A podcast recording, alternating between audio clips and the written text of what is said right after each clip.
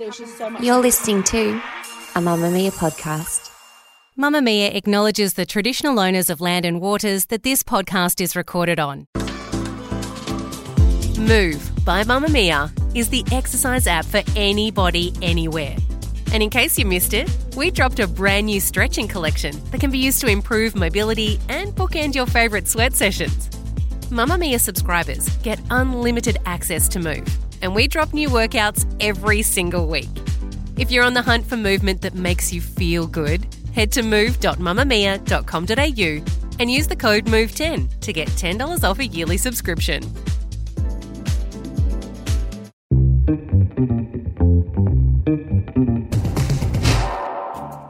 From Mamamia's daily news podcast, The Quicky. Hi, I'm Grace Rouvray with your evening headlines for Wednesday, November 29. Brittany Higgins has spent an emotional day on the stand, again recounting her version of what happened in Parliament House on the night she alleges she was raped by her colleague. Miss Higgins says she has no memory of entering the building through security or being escorted to Senator Reynolds' office due to her level of intoxication, but does recall sitting on a ledge overlooking the Prime Minister's courtyard before her next memory waking up to someone on top of her on a couch in Senator Reynolds' office. Miss Higgins is testifying in support of Network 10, who aired the story with help from journalist Lisa Wilkinson, who are being sued for defamation by Bruce Lehrmann, who claims the story identified him despite it not naming him.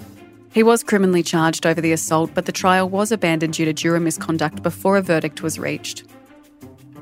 Charges against a New South Wales police officer accused of fatally tasering a 95 year old grandmother will be upgraded to manslaughter. Clare Nowland, who had dementia, died after she was allegedly stunned by Senior Constable Christian White in her Cooma aged home in the early hours of May 17. White was charged with recklessly causing grievous bodily harm, assault occasioning actual bodily harm, and common assault. An additional charge of manslaughter has been laid against the senior constable following advice from the Office of the Director of Public Prosecution. White remains suspended from duty with pay and will next appear in court on December 6th. Miss Nowland's family is suing the state of New South Wales and appealing to view body cam footage of the incident. The number of women drowning has increased, sounding the alarm on weather related drownings in the lead up to the predicted hottest summer on record. According to Life Saving Victoria's drowning report, there have been 59 deaths in the past financial year, an increase of 33% compared to the decade average. Men continue to represent the majority of drownings, with 42 deaths in the past year in the state. But authorities are concerned about the rate of drowning in women, which has surged by 50% compared to the 10 year average, with 17 deaths across 2022 to 2023. With predictions of the hottest summer on record this season, Life Saving Victoria is concerned about a spike in deaths, as heat waves and floods accounted for eight deaths last year, the highest on record. Also, calling the increase a wake up call for those with pools in home environments and to remain vigilant this summer. Anthony Albanese has offered an unreserved and overdue apology to the survivors of thalidomide, marking 62 years to the day that the morning sickness drug for pregnant women was withdrawn from sale.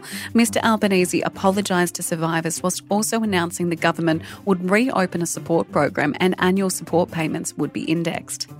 A national apology was a key recommendation of a Senate inquiry into the drug in 2019, with survivors urging the government to reopen eligibility for the support scheme. The Senate report found if the government at the time had acted more quickly linking the drug to birth defects, 20% of survivors may not have been affected.